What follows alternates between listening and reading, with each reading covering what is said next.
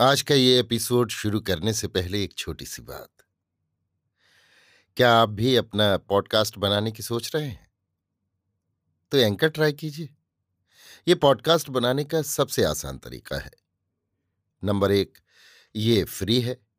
Number दो, इसमें कई सारे ऐसे टूल्स हैं जो आपको अपने फ़ोन और कंप्यूटर पर रिकॉर्ड और एडिट करने की फैसिलिटी देते हैं। नंबर तीन आप अपने पॉडकास्ट को डिस्ट्रीब्यूट भी कर सकते हैं, जिससे इसे स्पॉटिफाई और दूसरे प्लेटफॉर्म पर सुना जा सके। तो डाउनलोड कीजिए फ्री एंकर ऐप या विज़िट कीजिए एंकर डॉट एफ़ पर अपना पॉडकास्ट स्टार्ट करने के लिए। ये तो थी एक छोटी सी जानकारी, और अब शुरू करते हैं एपिसोड का सिलसिला। तो आज के एपिसोड में लीजिए सुनिए विश्वंभरनाथ शर्मा कौशिक की लिखी कहानी, विजय, मेरी, यानी समीर गोस्वामी की आवाज़ में। विजय नाम से विश्वंभरनाथ शर्मा ने दो कहानियाँ लिखी हैं, ये दूसरे नंबर की कहानी है। विजयादशमी की तैयारियाँ हो रही थी। राज कर्मचारी बहुत व्यस्त थे। राज परिवार क्षत्रिय था अतएव राज्य में विजयादशमी का त्योहार सबसे बड़ा त्योहार माना जाता था और इस अवसर बहुत बड़ा उत्सव मनाया जाता था, जिसमें कि राजा तथा प्रजा दोनों बड़े उत्साह तथा उल्लास के साथ भाग लेते थे। विजयदशमी वाले दिन कुछ भैंसों का वध किया जाता था, और वो इस प्रकार की राज परिवार तथा सरदारों के वीर युवक ही इन भैंसों का सिर काटते थे। जो व्यक्ति जितने ही कम वारों में सिर काटने में सफल होता था, वो उतना ही बलवान समझा जाता था। जो केवल एक बार में भैंसे का सिर काट डालता था। वो राजा की ओर से पुरस्कृत होता था।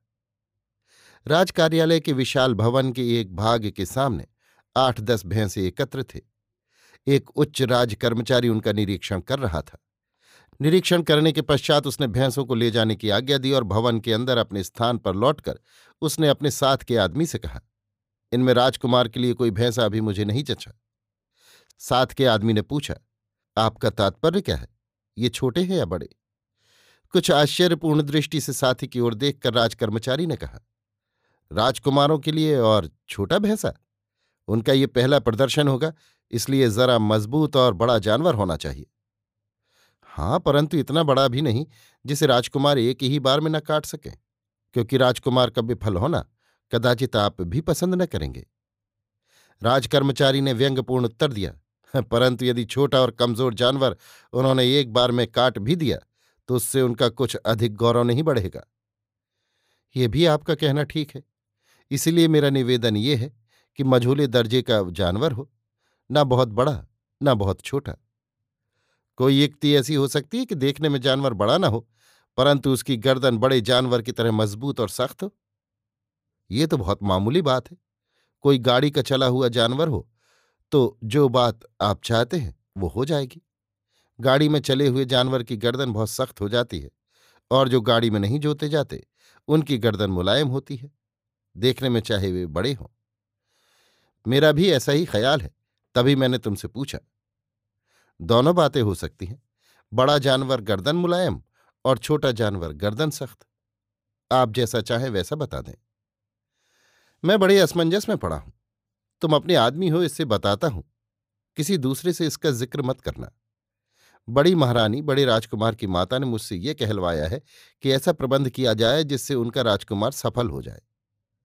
छोटी महारानी ने इच्छा प्रकट की है कि ऐसा प्रबंध किया जाए जिससे कि बड़े राजकुमार असफल हों और छोटा राजकुमार सफल हो जाए। अब मैं क्या करूँ ये समझ में नहीं आता। बड़ी महारानी की इच्छा केवल अपने राजकुमार को सफल देखने की है। परंतु छोटी महारानी की इच्छा केवल अपने पुत्र को सफल देखने की ही नहीं वरन बड़े राजकुमार को असफल देखने की भी है। हाँ, ये जरा सी कठिनाई है। मेरी समझ में आप दोनों की सफलता के लिए प्रयत्न करें। उत्तम और निरापद मार्ग यही है। आगे जैसी आपकी इच्छा। मेरा भी यही विचार है। दोनों ही सफल हों, ये अधिक अच्छा है। बड़ी महारानी की भी इच्छा पूर्ण होगी और छोटी महारानी की भी इतनी इच्छा कि उनका पुत्र सफल हो, पूर्ण हो जाएगी। यही ठीक है। मेरे लिए दोनों बराबर हैं। आपका विचार बिल्कुल ठीक है। तो ऐसे भैंसे होना चाहिए जो औसत दर्जे के हों, लेकिन उनकी गर्दन सख्त ना हो, मुलायम हो। मुलायम ही होगी और तरकीब से और अधिक मुलायम कर दी जाएगी। वो कैसे?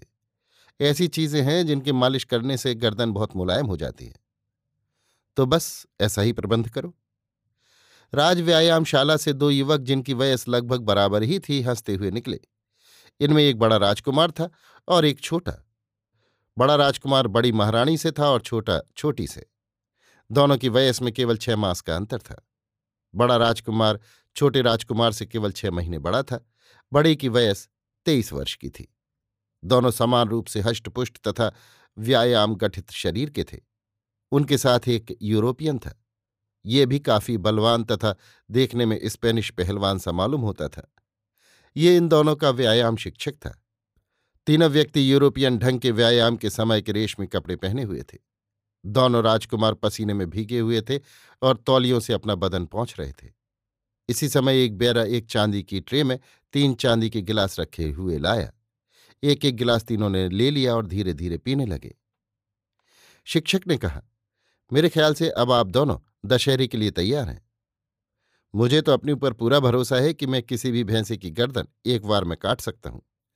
छोटे राजकुमार ने कहा, यदि आपको ऐसा भरोसा है तो आपके बड़े भाई को भी होना चाहिए। ये कहकर शिक्षक ने बड़े राजकुमार की ओर देखा। भरोसा तो मुझे भी है, परंतु मैं इस काम को अच्छा नहीं समझता। बल प्रदर्शन का ये ढंग मुझे पसंद नहीं। आपने मेरे मन की बात कही। ये ढंग बड़ा हृदयहीन, पाश्विक है, शिक्षक ने कहा। छोटा राजकुमार बोल उठा स्पेन के साणों और मनुष्यों की लड़ाई जिसमें आदमी साणों को तलवार से मारता है क्या कम हृदयहीन है? नहीं, वो भी हृदयहीन है। खास स्पेन में ऐसे लोग हैं, जो उसे बिल्कुल अच्छा नहीं समझते। यद्यपि वो उनका राष्ट्रीय खेल है। ये भी तो हमारा, अर्थात क्षत्रिय राजवंशों का राष्ट्रीय खेल है। बेशक ये मैं जानता हूँ, परंतु इतना तो आपको मानना ही पड़ेगा कि है बड़ा पाश्विक। यदि मांस खाने के लिए जानवरों को वध करने में पाश्विकता है तो इसमें भी है, अन्यथा इसमें भी नहीं है। खैर जी, ये अपना अपना दृष्टिकोण है। इस पर बहस करना व्यर्थ है। बड़े राजकुमार ने अपना खाली गिलास ट्रे पर रखते हुए कहा। छोटे राजकुमार ने भी अपना खाली गिलास ट्रे पर रख दिया। इसके पश्चात वो मुँह पहुंचकर बोला तो क्या आप इस हृदयहीन खेल में भाग न लेंगे? यदि मैं स्वतंत्र होता तो कदापि न लेता, पर मैं स्वतंत्र नहीं हूँ, इसलिए संभव है भाग लेना पड़े। परंतु मैं प्रयत्न इसी बात का करूँगा कि ना लेना पड़े। विजयदशमी का दिन था। राजमहल के निकट ही एक खुली जगह पर उपर्युक्त प्रदर्शन के लिए आयोजन किया गया। एक ओर राज परिवार तथा सरदारों के बैठने के लिए स्थान बनाया गया था और दूसरी ओर तमाशा देखने वालों के लिए। बीच में महाराज थे। उनके बाईं ओर बड़े राजकुमार और उनके पश्चात छोटे राजकुमार तत्पश्चात राज परिवार के अन्य लोग। महाराज के दाहिनी ओर राज्य के सरदार लोग बैठे थे। पीछे राजकर्मचारी। एक ओर चिके पड़ी हुई थी। जिनके पीछे राज परिवार की स्त्रियाँ थीं। खुले स्थान के एक कोने में दस बारह भैंसे बंधे हुए थे। महाराज की आज्ञा होते ही पहले कुछ लोगों ने कसरत के खेल दिखाए। इसके पश्चात पहले कुछ सरदारों ने भैंसों का वध किया, पर एक बार में कोई भी भैंसे का सिर नहीं काट सका। किसी ने तीन बार में, किसी ने चार बार में। इनका खेल देखकर लोग खूब हंस रहे थे और तालियाँ बजा रहे थे। बड़े राजकुमार गंभीर बने हुए बैठे थे। उनके माथे पर सिकुड़न थी। जिससे पता चलता था कि उन्हें ये सब खेल अच्छा नहीं लग रहा है। छोटा राजकुमार खूब प्रसन्न चित्त तथा उमंग में भरा हुआ था और लोगों के एक बार में भैंसे का सिर काटने के हास्यास्पद प्रयत्न को देखकर खूब हंस रहा था। सहसा सब और सन्नाटा छा गया। महाराज ने छोटे राजकुमार की ओर देखकर किंचित मुस्कुराते हुए कहा, अब तुम्हारी बारी है, होशियार हो जाओ। राजकुमार तुरंत उठ खड़ा हुआ। उसका मुख उत्तेजना के मारे तमतमा रहा था। महाराज को प्रणाम करके वह अखाड़े में इस प्रकार गया, जैसे कोई सिंह शिकार की ओर जाता है। एक सेवक चार पाँच तलवारें और खांडे लिए हुए सामने पहुँचा। उसी समय दो आदमी एक भैंसे को, दो रस्सियों के सहारे, जो उसके दोनों सींगों में बंधी हुई थी, पकड़े हुए लाए। राजकुमार ने एक बार ध्यानपूर्वक भैंसे को देखा, तत्पश्चात एक खांडा चुनकर निकाल लिया। भैंसे को जो आदमी पकड़े हुए थे, वे दोनों ओर से रस्सी तानकर खड़े हो गए। भैंसे का सिर किंचित झुक गया। राजकुमार ने खांडे को हाथ में तोला। भैंसे की गर्दन को देखा। भैंसा चुपचाप खड़ा था। उसकी सांस ज़ोर ज़ोर से चल रही थी और कभी कभी वो सिर उठाने का विफल प्रयत्न करता था। राजकुमार भैंसे के पास पहुँचे। उन्होंने खांडे को दोनों हाथों से मजबूती के साथ पकड़ा और फुर्ती से उसके एक ही वार से भैंसे का सिर अलग कर दिया। आहा हा वाह वाह की चीतकार से आकाश गूंज गया। तमाशाई लोग खुशी के मारे टोपियाँ और पगड़ियाँ उछालने और राजकुमार की जयध्वनि करने लगे। राजकुमार ने खांडा भूमि पर फेंक दिया और वो दौड़कर ऊपर आया। आते ही उसने पिता के चरण छुए। इसी समय एक व्यक्ति एक पात्र में मारे गए भैंसे का थोड़ा रक्त लाया। महाराज ने उस रक्त का टीका राजकुमार के मस्तक पर लगाया और तत्पश्चात पीठ ठोकी। राजकुमार प्रसन्नता से पुलकित होता हुआ अंदर स्त्रियों में चला गया। इसके पश्चात महाराज ने बड़े राजकुमार की ओर देखकर कहा, अब तुम्हारी बारी है। राजकुमार का मुख पीला पड़ गया। उसने खड़े होकर महाराज के सामने मस्तक झुकाया, तत्पश्चात कहा, पिताजी, यदि आप मुझे इस कार्य से माफ़ी दे दें तो मुझे हार्दिक प्रसन्नता होगी। महाराज के मुख पर विस्मय दौड़ गया। उन्होंने पूछा, क्यों? मुझे ये कार्य पसंद नहीं। परंतु क्षत्रियों का तो ये जातीय कार्य है। था, परंतु अब नहीं है। ये कैसे?